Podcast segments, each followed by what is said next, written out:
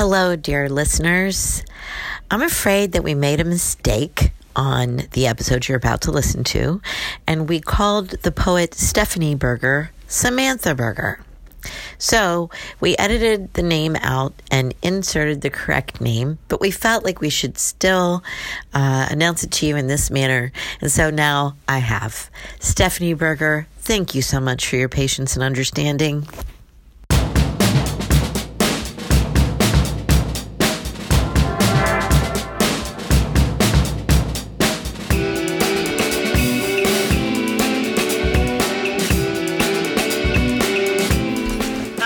Welcome to the Painted Bride Quarterly Slush Pile. We developed this podcast in order to help you understand how long it takes us to get back to you. Um, but we really do care about every single piece that's brought in, and um, we have a democratic editorial policy which we're about to illustrate for you. So we, um, after asking secondary permission, we um, read poems that came right out of our slush pile and uh, discuss them as the episode. And uh, the we are the people I'm about to introduce to you right now. And I am Kathleen Volkmiller. I'm a writer and director of the graduate program in publishing and uh, co-editor with along, along with all of these wonderful people of um, the Painted Bride Quarterly. And I guess we'll start with our, our special guest star. Um, as always, I like when we do things that are new and different. And today we have Samantha, who's from Northeast Philly, but here by way of Abu Dhabi. She's right here next to me, and I can grab her leg. How about that?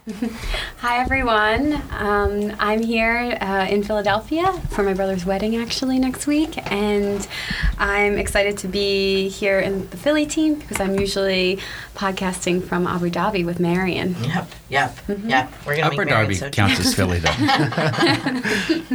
Abu Dhabi.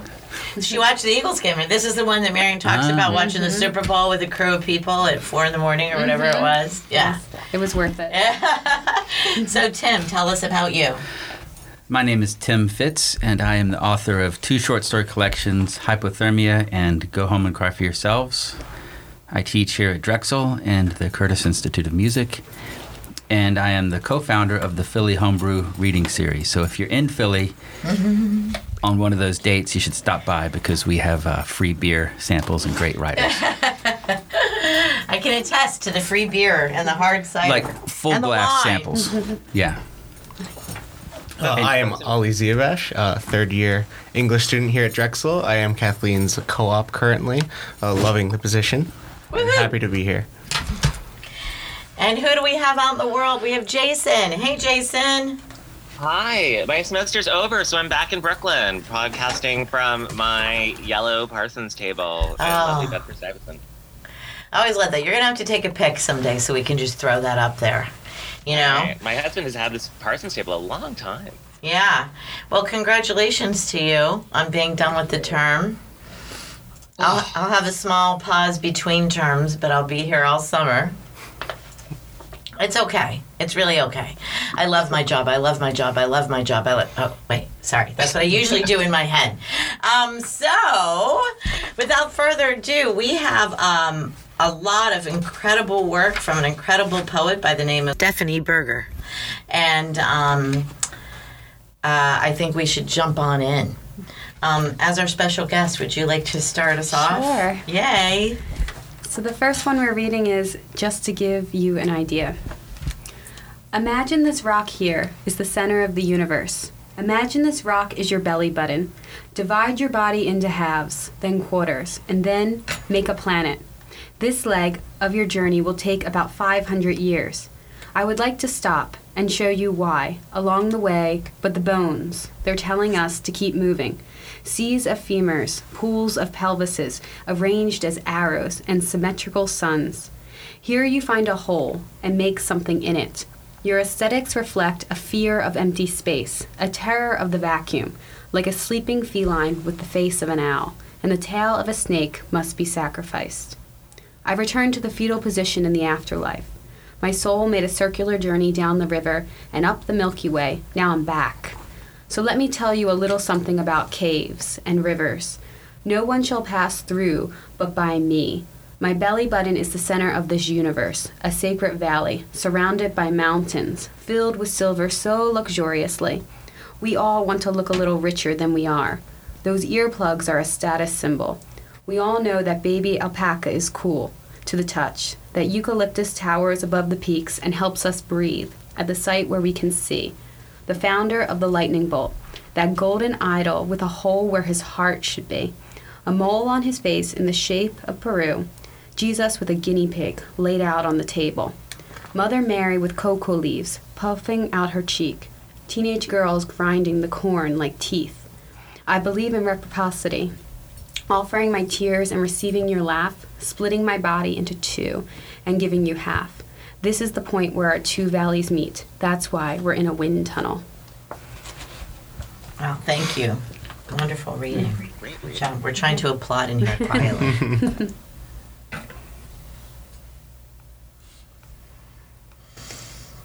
Where to begin? It's dense, right? This is a dense one. I really love the motion. I think that she sort of like does this world making work really early on, I guess in both senses of that word. Um, but it grounds you so nicely. I mean, like it, it's sort of making these like incredibly large claims, um, but really following through on them, like really kind of keeping in the space that it's bringing you to. Mm-hmm. And, and where is that space? Where are you brought to? I'll keep you on the hot seat a minute. universe, right? I mean, imagine this rock here is the center of the universe. Mm-hmm. Imagine this rock is your belly button. It's this it's this celestial space time like Einsteinian um, thing.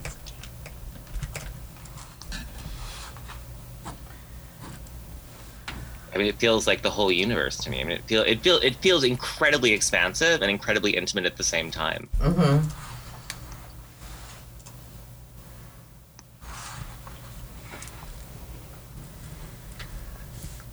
Sorry, listeners. We're reading. We're we're intensely looking. Um, I guess I hope you take this as evidence that we don't we don't um, pre-discuss at all.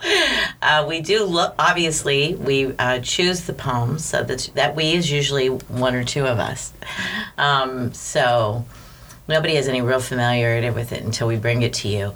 And remember as well that you can look at this poem, which I'm sure you need to as we discuss it, um, on our pages, pbqmag.org. And then just click on podcast or scroll down a bit if it's if, if you're if you're listening to this freshly. Something I'm looking at and haven't made my mind up about yet is when we, we have this switch to where we're talking about the earplugs and the baby alpaca. And it's like we leave that universe that she created for a minute. Um, but I, I imagine these things are, are still a part of it and they still are related to the body in a way because the senses of hearing and of touch. Um, but I'm not exactly sure um, what I think about that yet. So I need to think a, a little bit more about it. Yeah, I love that ending. That's why we're in a wind tunnel. Mm-hmm. so weird. but it's also so physical.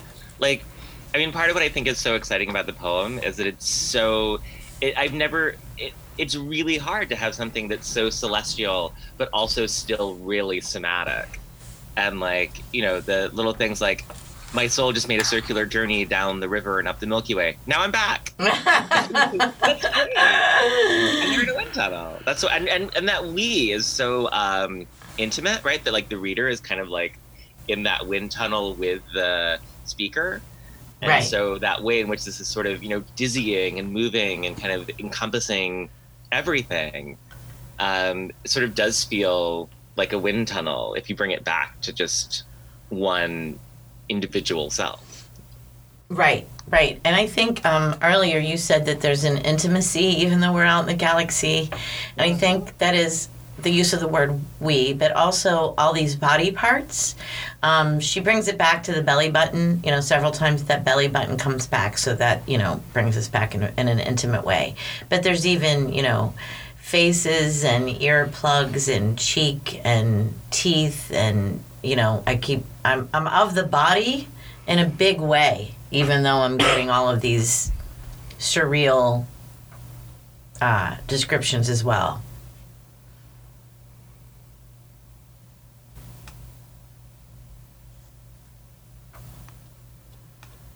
Tim, where are you? Well, yeah, I like the. Um, well, the sweet spot for me is those earplugs or status or a status symbol um, and I like I like wearing earplugs, and I like having my own little theater when I'm listening to music and looking around the world. But it is also a um, an incredibly selfish act. You're completely shutting the world out, and you're your own little space, but you're still interacting with the world. I don't necessarily mean that's a bad thing to do, but it is when you do that, you're only focused on your own sense of being. Um, you're not absorbing the world around you or interacting. I, I like that you have all this weirdness and all these physical details that send you out uh, around the galaxy and then suddenly fires this bullet right, right to the center of your brain. Mm-hmm. You know, mm-hmm. right to that that that we when I read this, I thought I don't really see poor people with earplugs. I never thought about that. I never thought about this division of classes or who can afford the like four ninety nine to listen to music when they walk down the street.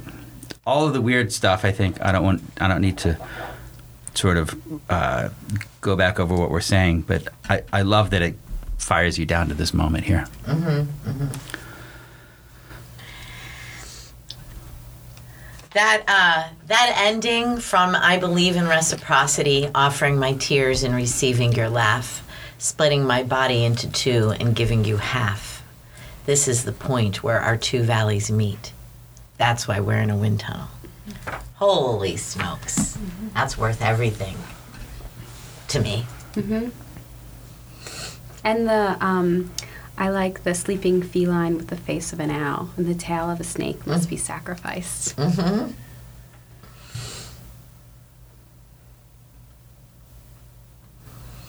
I think it's it's really interesting that we're so um, ruminative. Is that a word? Mm-hmm. Contemplative when over read, this poem. When I read poems I don't understand, I think two things: do I not understand and care, or do I under- not understand and do I not care? Right, obviously, right. And so, uh, yeah, so frequently at our editorial meetings, people start looking stuff up on their phones, mm-hmm. and you know, and, and I, I like have to like stop the show for a second and go, wait a minute, do we care?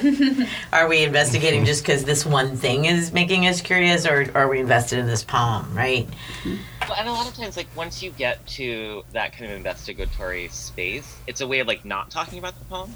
Mm-hmm, mm-hmm, but like actually true. being with the weirdness and what that emotional experience of kind of being in this disorienting space is like is really the poem.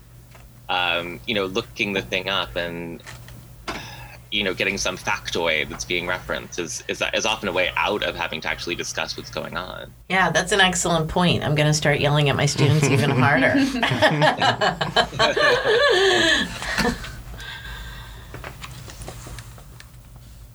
How about the um? Can we talk about Jesus and Mother Mary? Mm-hmm.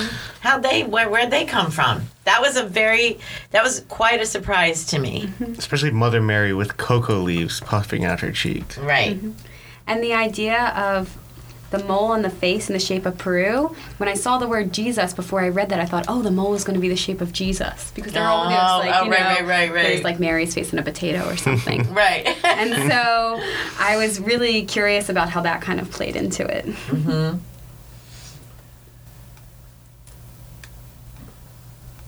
I mean, why we get? It was sort of like one more move towards these kinds of um, all-encompassing understandings of the world, right? That like Jesus and Mary are also symbols of like the entire universe and the Godhead, but also kind of being contained in an individual body, and that kind of seemed like the, so.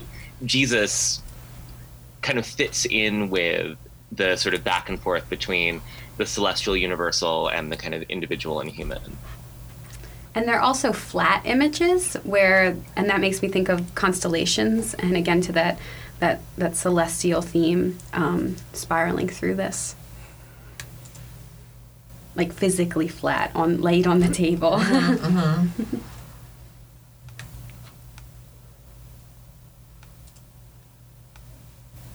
Well, we never do this, but I'm, I'm going to throw something out there. Um, based on what, what Jason said and what Tim, what, what we're all kind of saying about our inability to discuss this in a line by line manner or an image by image manner, are we by any chance already ready to vote? Is this one we're going to talk about the least because there's so much to talk about? Or, you know, do we need to deconstruct to the level that we often do? Or should we just experience this? I, I think we're ready to vote. Do you? I'm ready to that. Yeah. Okay. All right. Then we shall vote. So, Jason, are you uh, you're able to text into Joe? I am, yes. yes. Awesome. All right. Let's go. One, two, three. Vote. Yay! And it's unanimously in.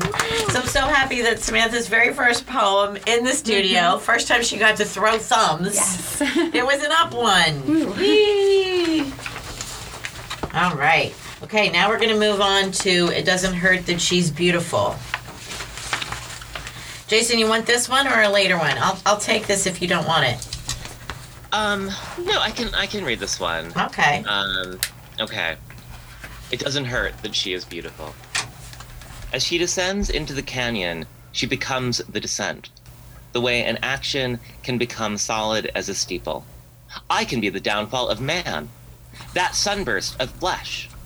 For I am the moment the desert meets water from the mountains, an instant connection, a language that can travel into your memories like a fiction, like water from the earth, a landscape more various than the human heart, but she isn't human. The way her nose comes down the center of her face like a coin, like candle wax, a waterfall, a beautiful creator, a dutiful daughter. Excitedly, she babbled, more adorable than any brook. Things come to a head. They come into it. You reach a point in your life. There is a point in every life at which you can see no further. A black hole in a bucket, and so you let it drip, clear as a window in the water. It is important to remember there are windows in the water. Thank you so much. It's really fun to read. Mm. I know. I wanted it. No, kidding, kidding, kidding. Yeah, no, but I mean, like, like the little, like, um, a beautiful creator, a dutiful daughter. Like, there, there are these Yeah. little, like, sound rhymes and um, rhythmic repetitions that are just like these little uh, landmines in there. Those kind of like, kind of, or, or like pop rocks when you're not expecting them. I loved um, that the sound play in "Excitedly She Babbled," more adorable than any brook. Oh, I didn't like that line. Did you? I That was love it. almost a deal breaker for me. I've never thought of a brook as adorable, and I loved using that because brooks are freaking adorable. What's wrong with you, Tim Fitts?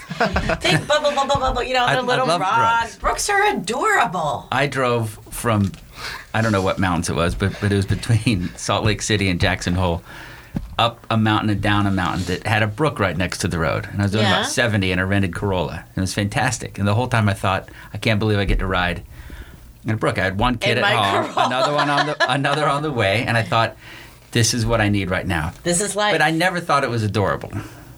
It was That's so why I like that she pointed that out. That Brooks, ah. all Brooks are not whatever miles long that was. either. Doesn't matter. I Never- think the I- little ones are adorable.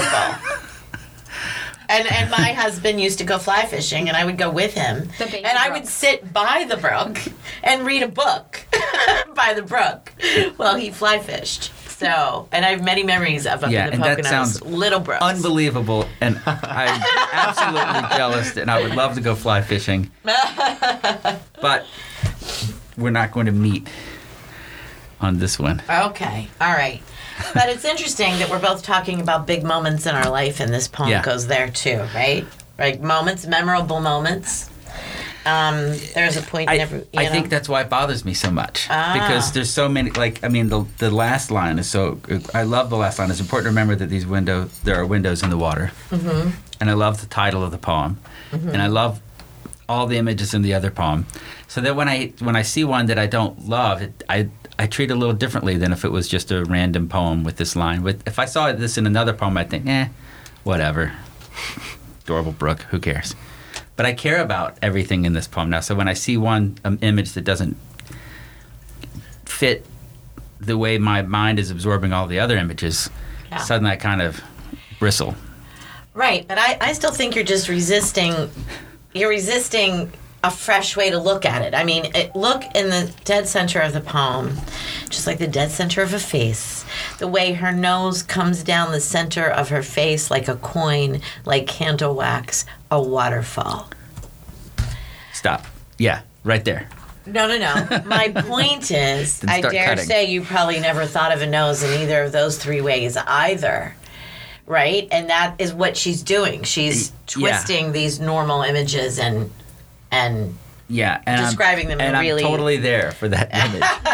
and then I hit, and then all I right, hit, all right, all right, Then I hit the beautiful creator, and I'm like, ah, we you know. don't want to descent into arm wrestling, which is happening next. So But I don't- let's just I- arm but- wrestling talking. is a possibility. yeah, it, it could happen. We, we can get We to almost- arm wrestling if we keep going. Yeah. um, but I don't. This is not a deal breaker bad for me. This is not like you know it's surrounded by things that I like mm-hmm, mm-hmm. in the poem. Yeah, uh, boy, that title does keep. I keep going back to the title and loving it. Mm-hmm. You know. What are you thinking over there, up there, Jason? Um, I'm I'm really sold on this poem. I mean, I don't think I love it quite as much as I love the first one, but I love I, it's you know a lot of the same energy and a lot of the same movement, and I think it's about I think it's about a baby, right? Um, about loving a new baby. But uh, An adorable yeah, baby? I'm I'm really sold. I wasn't for a while. I wasn't sure if it was about a new puppy or a new baby. um, but I, I think I've, I think I've settled on child. But I, I really love it. I love the way that this kind of keeps um, moving through um, all of these different images, but also that it kind of has this like this this tonal juxtaposition. Like I love, I can be the downfall of man. Like that's that's such a great, and I feel like the exclamation mark kind of marks that it's a little bit silly that it's Right, supposed right. to be a little over the top. Um, so I was I was I was really enjoying. I, I really liked it. And you know what? I didn't need to deconstruct to that literal of a explication, you know. But I, I like that you're thinking it might it could be a daughter, but I didn't even think of that. And I am the mother of two daughters, and that never even struck me. I'm just loving all of these. All, all these lines, you know, that just make me a language that can travel into your memories like a fiction, like water from the earth, a landscape more various than the human heart. Damn! Wow! And Samantha, in the in the room, you're so quiet. You're more shy when you're in real life. I am. Get up on that mic, girl. So there's um, a Showtime show uh, called uh, Big Little Lies, and I don't know if anyone's seen it, but the theme song of that show, or maybe it's HBO, is I think a Fiona Apple song, and she talks about screaming into a canyon, Oh. and it's such a beautiful song, and, and we should put it maybe uh, in the in the caption for this. Um, but it makes me think of that song, um, not just because of the imagery, but because of the freedom that um, this narrator here feels. And um, yeah, I really like this poem. I, I, I prefer this to actually the first one. Um, And it's the same thing. I, I don't completely understand it, but I'm okay with that. and I'm ready to, to go into this, this descent. Mm-hmm. I don't want to judge this poem next to the last poem or the next poem, And you know, I hate that you do. but I'm going to. I want, I, my question is, how many how many exclamation points are we game for? Are, is, are we tapped out at three? I do not have a rubric for exclamation points. Because I feel like the first one I loved, these I liked, Mm-hmm. and No, no, no. You can't look at it against the other. Each poem must stand fair. on its Yeah, own. that's not It fair. is entirely. life's not fair. well, I don't know. I, you know, what did I start this episode with? You know, reminding folks about our democratic editorial policy. But I think on this one, Mr. Fitts, you are outvoted. She's like the I- I'm- Lorrie Moore of poetry. I'm, I'm just wondering, like, uh, as far as our aesthetic sensibilities are concerned, does that pop into your mind? Like, oh, two more. It never. it No, didn't cross I have a anybody's mind. free and open heart mine. and a clear and reflective mind. Yeah, me and too. I am able to assess every poem as its own individual experience. How about you, You're a better Me one. too. Ri- Ringo Starr is the most underrated drummer. I have a very clear heart. Cut, cut, I, I have cut your a mic. closed and icy heart, Cut that mic off. kind of black hole that nothing can escape from. But I love the estimation marks. I thought I thought they worked really well because they were doing like a kind of tonal work in the poem. Yeah, I mean, like I, a. I evaluate each exclamation mark on its own, and I, I thought And you have, and you have That's because you have an open heart and a clear and have like a- reflective a, mind. A memory stick. You wipe your mind clean for every poem. Pretty much. Yeah. Yeah. Okay. Yeah. I can do that. I just want to be open about my position that I do not have a memory stick. Jason, I don't know if you heard, but Joe Zhang, our amazing sound engineer, is in here saying he's cutting Tim's mic off. Wait, and, and again, I asked, Exclamation we can do point. that? And again, what? I ask, we can do that. So we we can cut off Tim's mic Yes. And when we're really frustrated, and we can arm wrestle him. Yes. Absolutely. All of those things can happen because I have an open, empathetic heart and a clear, reflective mind. So anything is possible at any moment. So, but I think in regards to this poem that we might be ready to vote. I Here we go. Are we ready? All right. One, Ready. two, three, vote. Oh, ladies and gentlemen, you need to know that that is unanimously in. And next up is um, Only Light Where the Leaves Once Were. I think I'll take this one, y'all. I'm going to get bespectacled so that I, I can read more smoothly. All right. Only light where the leaves once were. Truth, marrow, stone, and consequence. She didn't earn a dime of it. The light hammering down on the desert from the opposite side of your expectations as the morning shifts to afternoon. His hel- hat tilted low over one eye, he was practically debonair in his exhaustion, drunk on the feather in his cap. She asked who gave it to him. Once she'd skinny dipped with some kind of demigod and his daughter. She found a dog in the water, and the word for family was born. She wanted to eat the lilies, to be filled and floating on the water like a body. I can see her, sun drenched and precise, and yet we have never met. Love is a mystery that way, more civil than any city, like a pilgrim who reaches her destination and cannot bear to stop. She knows how to end a poem. Mm-hmm. No kidding. Damn. I love this image of skinny dipping with a demigod. And his daughter.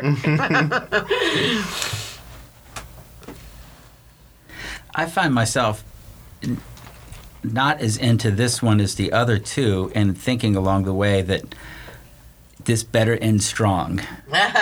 and then, yeah, like you said, and then it's a, I love this ending. The last five lines get get more powerful as they go. I'm, it's really amazing. Mm-hmm, mm-hmm. I completely agree. I I really like the ending, and I I'm not as in tuned with the middle or the beginning right mm-hmm, now, but I, I can I can read it a bit more.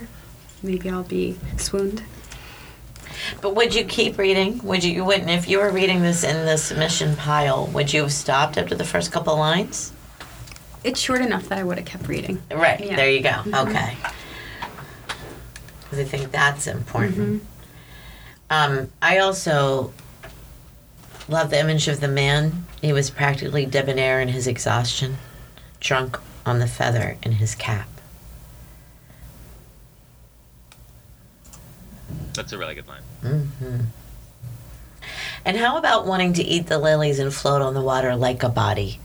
You know that you understand what she what she, she means, right? Like a dead body mm-hmm. to float that that Ophelia. that you know floaty, right?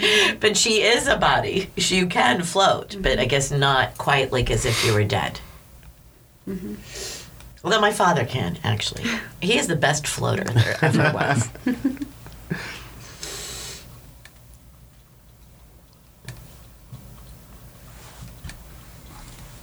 Ollie, what are you thinking? Uh, I- I'm enjoying this piece. I definitely didn't like. I'm not as ecstatic about it as the first two, certainly. Um, I think it does some cool things uh, in the middle and at the end.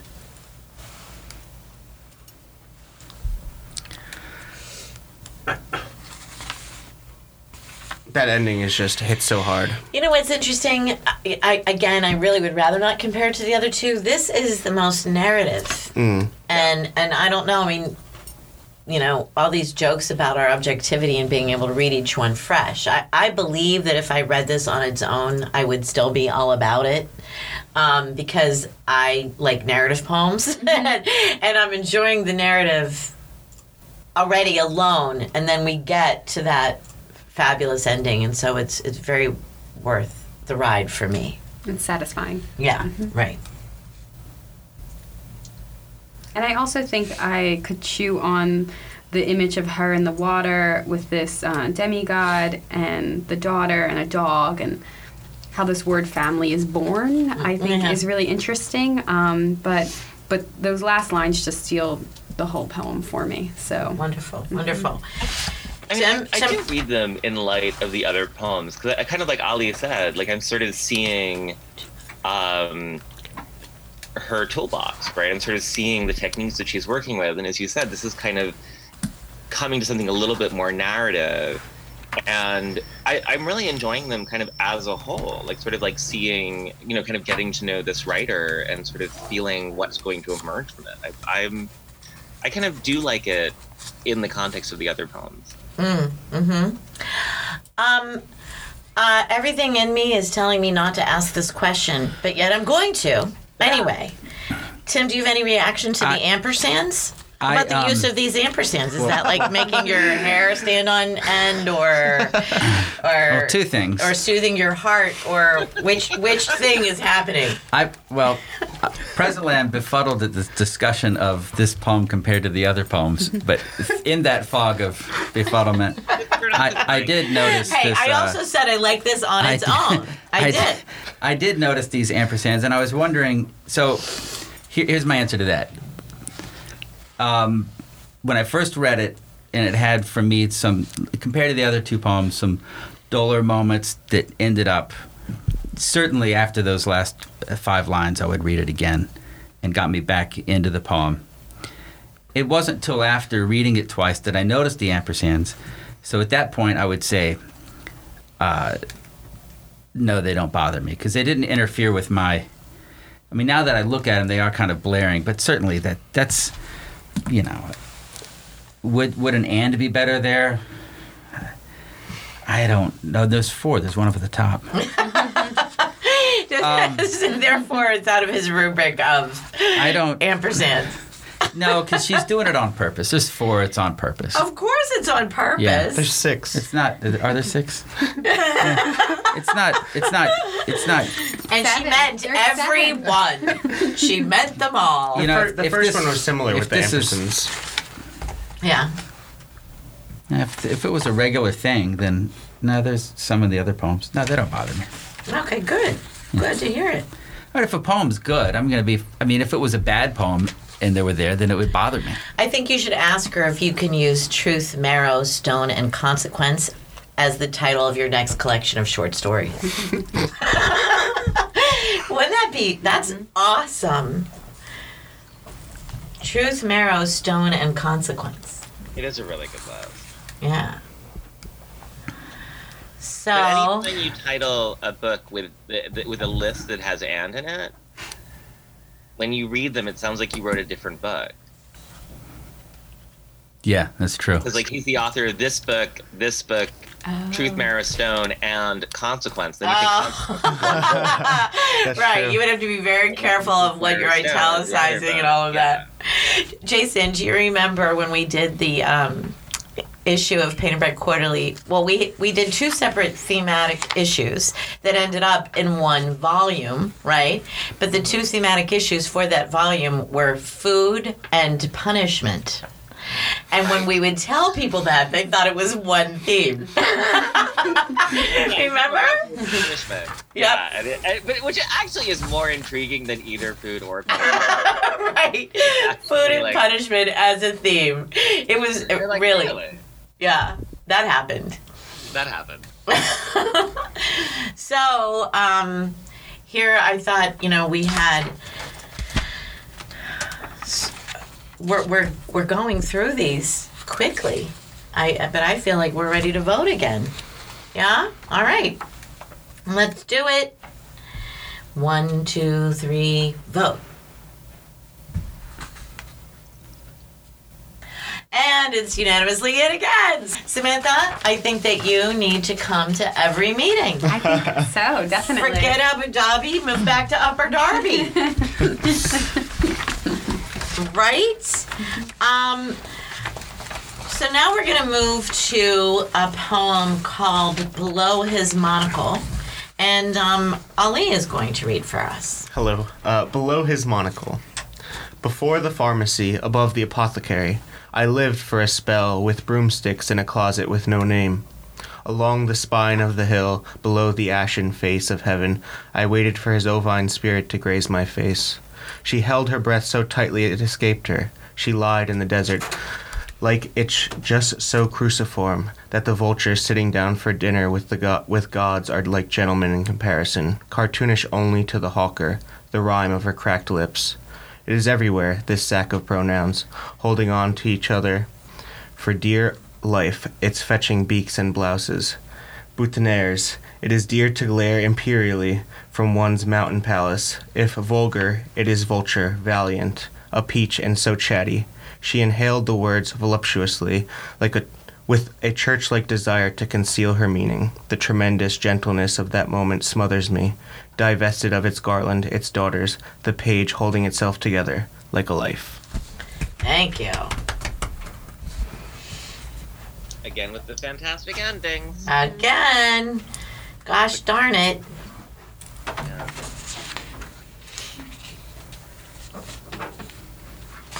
And the prosody, I mean, the way that um, the syntax is wrapping around the lines is just really gorgeous.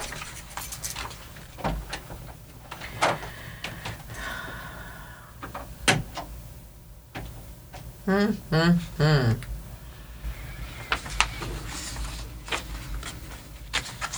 Below his monocle, what does that remind anyone of? The Does Monopoly Man, instantly. when I think of Mon- Monica, I think of the Monopoly Man. Yeah. Mon Who? oncle mon semblable. No, you know what? I'm thinking about um, The Handmaid's Tale and Beneath His Eye. Mm-hmm. And I, I believe this. Does this have the same meaning below his monocle? Is there one like overseer? One omniscient person viewing? You know, I don't mm, know. Mm-mm-mm-mm. Is is that what below his monocle is? The discerning eye. Yeah. I'm not sure, but I, I don't I wonder if it's related to the switch from the first person to she. Hmm. Okay. I was thinking of the Wallace Stevens poem, um, Le Mononcle de Mon Oncle. I'm, my French is really bad, sorry. Yeah, yeah. But explain that monocle of my more because I'm always like- I'm thinking about The Great Gatsby and The Handmaid's Tale. so tell me about this poem. Um, it's a Wallace Stevens poem, and but it's it's about like the title is is taken from the fact that monocle and my uncle are the same in French. Oh. So does that pertain Or- to the they're not- poem, or is that same, but they're very very close. okay? It's kind of like a Lacanian pun, Uh huh. Uh huh. you know, like le nom de fa, like the the name of the father and the no of the father is the same in French Mm-hmm.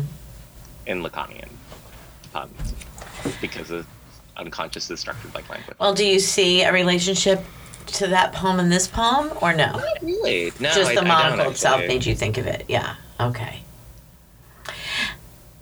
I mean, again, she has. I don't know the the vulture sitting like gentlemen, boutonnieres. You know, you can. That's all kind of related to the same image of the Monopoly Man or somebody else with a monocle, right? Anybody who has a monocle, you think of as a gentleman, right?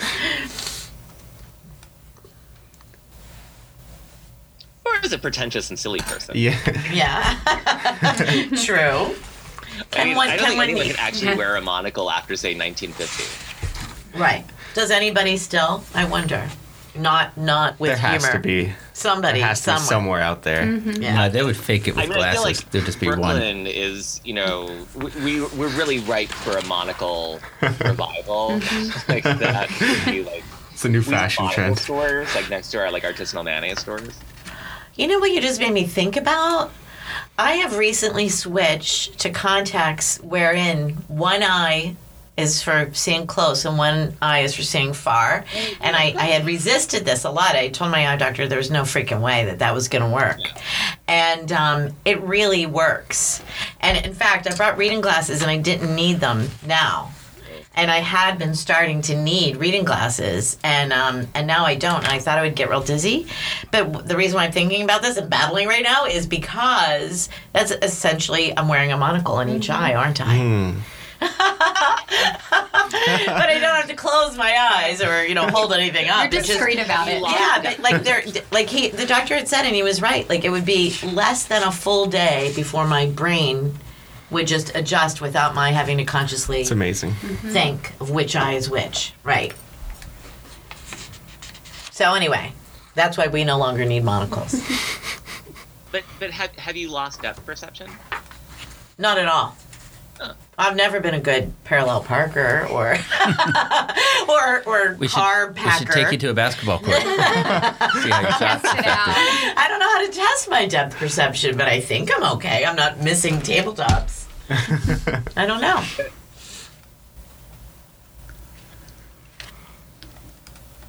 I just know that I bought myself reading glasses at the dollar store and put them like everywhere in my home that I could use them, you know, and in my mm-hmm. bag, and now I'm not getting them. I'm not using them. So that's a sign, right? I think so. Well, I back to the poem. I do. I, I, I again like. I sort of like this move towards specificity and like kind of the way that we're discussing them. Mm-hmm. That like we kind of keep getting closer and closer to narrative, and kind of we get like a.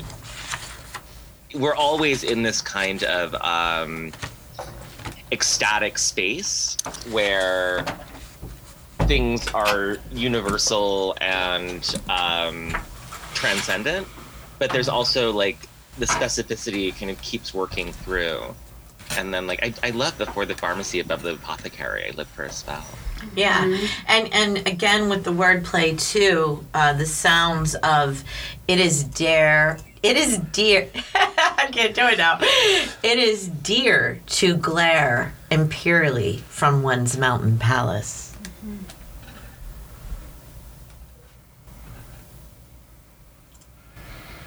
And the pronouns holding on to each other for dear life. Mm-hmm. I mean, in a lot of ways, like I feel like this captures um, grandiose moments of precarity in a really beautiful way that something narrative might not. That in, in sort of like staying in this sort of like slightly ungrounded space, I really do have that sense of what it felt like to be young and living somewhere temporary and hoping for something amazing to come, you know, kind of like doing something so that you would have something amazing later, but then kind of also being in this, you know, slightly romantic or bohemian space. Um, and I, I feel like this really captures that feeling for me. Mm-hmm.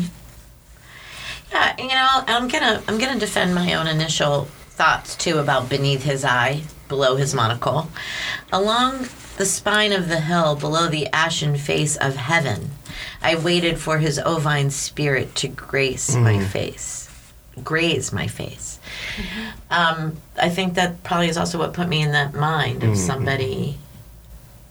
I mean, ovine spirit is kind of hysterical. Mm-hmm.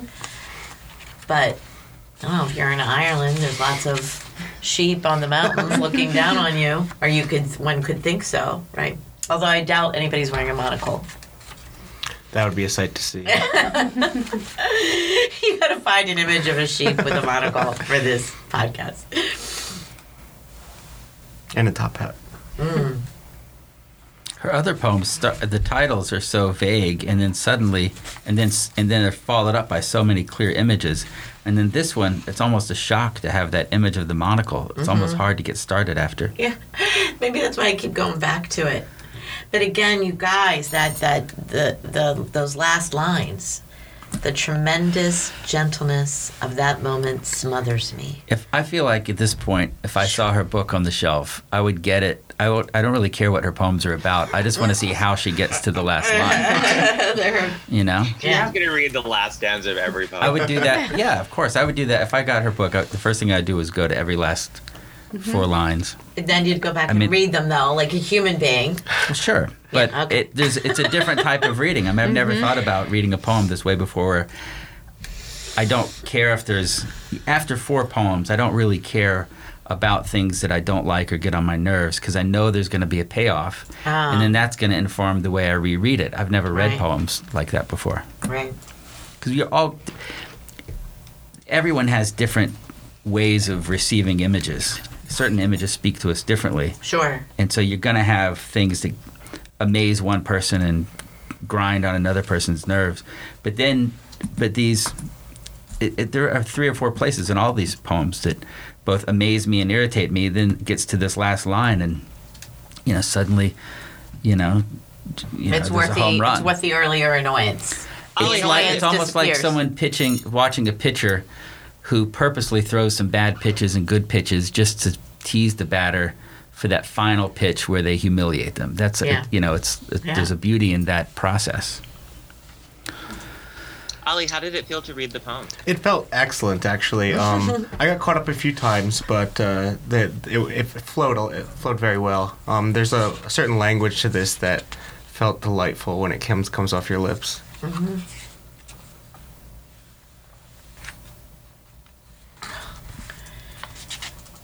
I really like thinking about it in light of what Jason said um, about it being this young person who just, you know, is looking maybe for, for greatness or something in a way. And, you know, you can see that that apartment with the broomsticks and it's a little messy and, and all these things. And then this idea that, like, maybe these people are kind of the vultures and and the gods are the ones who they aspire to be like but but in fact they're like kind of looking down on everyone and everyone else is sort of looking up and I don't know it's just really interesting but at, at the end of the day the the tremen- tremendous gentleness of the moment is is smothering. The poem is smothering in that you you want to understand it but really maybe it's just a moment and and we just kind of have to take that and enjoy it mm-hmm.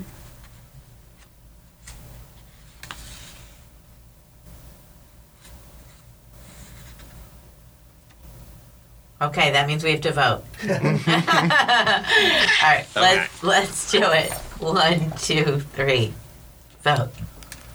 And we're in. Surprise! Uh, uh, again, no dramatic tension, I think, on the voting today. Uh, but that was four for four.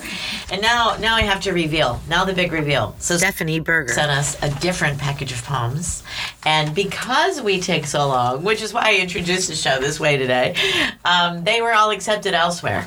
And um, she was very excited about the idea of the podcast, and uh, sent us another group of six. And then the difficulty became deciding which six because they were all so fabulous. Right? Which of those six we should do for a show. So, um, Stephanie Berger is kicking some ass, I think. And um, I'm sure you will agree. So, uh, uh, listeners, look at those poems on the page. Look her up. I think that she is going to have some books on the shelves for Tim to pull down and read the ends of. So I feel like everybody's really quiet today. Um, does anybody have anything they'd like to say? Only positive things?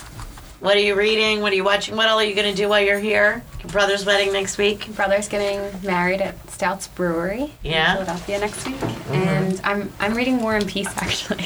Wow. So- That's your summer goal. Mhm, I read uh, a few hundred pages on my you know 14 hour flight from Abu Dhabi. Wonderful. And Wonderful. Then, you know, Three percent through. so I read War and Peace in graduate school. Okay. And I a- annotated the hell out of the physical book, you know?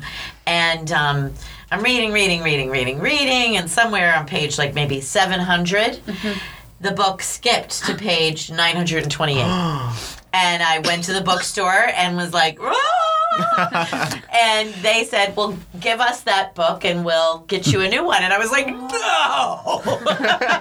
I threw myself across the desk and I was like, "You are not getting this book." And I had to act. I, I really argued, and they got gave me another book good. without me having to give them that book because I was like, "Look, I wrote almost as much as he did all through here," and I was still in the class, you know, mm-hmm. so I needed it with my annotations. Should take that to the Antiques Roadshow. Yeah. Yeah, and you know what? I do still own that book, but um, so then at one point it was down in my basement in my home, and uh, water came in, and it got warped. But in no way ruined, ruined. But it now looks like it exploded. You know, you can all picture that. So the, uh, but I'm still keeping it because Memories. memories, because memories, because annotation. Do you guys still write in books ever, Ollie? Um, yeah, in class I take notes. I mean, it, it's tough generally. Like, I feel like a lot of students nowadays are just using their iPads for stuff or recording lectures and just listening to them back Yeah. and writing notes on the computer. I see a lot of that, but I prefer. I, I, I feel like if I don't write it down specifically, I won't remember it. Yeah. And if I type it out, then I won't remember it. Absolutely. Mm-hmm. There is a difference in the mm-hmm. brain when you handwrite. Um, and you you're an English major, so that, that does probably give you a propensity toward Yeah. buying books and not mm-hmm. reading ebooks. Right? Yeah, I, I, I- I can't stand to read on a Kindle or on the on the computer. I'll read like articles and stuff, but if it's a story, then I have to have something tangible in Yeah. my hands. Yeah, that's good news. I like to write first drafts of stories in other people's books. if I'm reading a book that I like and I come up with an idea, so a lot of the books on the shelf have Three or four all the first pages, yeah. First drafts of your of stories? my stories. Yeah. Mm-hmm. So Because I, you I start carry- responding to what you're reading. well, I love the books that have a lot of blank pages at the beginning and yeah. the end. Yeah. Mm-hmm. Because then it's you can think you can read it and then you can think about stuff at the same time. Right. What are you reading right now? What's that? I'm reading Cameron Mackenzie's Oh. novel, The Beginning of His Excellent and Eventful Career, one of my favorite all-time novels.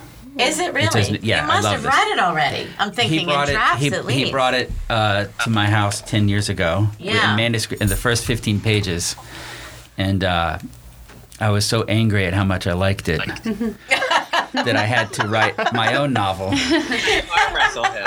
and then he turned off your microphone. He did. I love Tim has just such physical responses to things. You know, it's amazing. Um, anybody, anything else to say? Alrighty then. Um, thank you for being with us today, and thank you, listeners, for listening.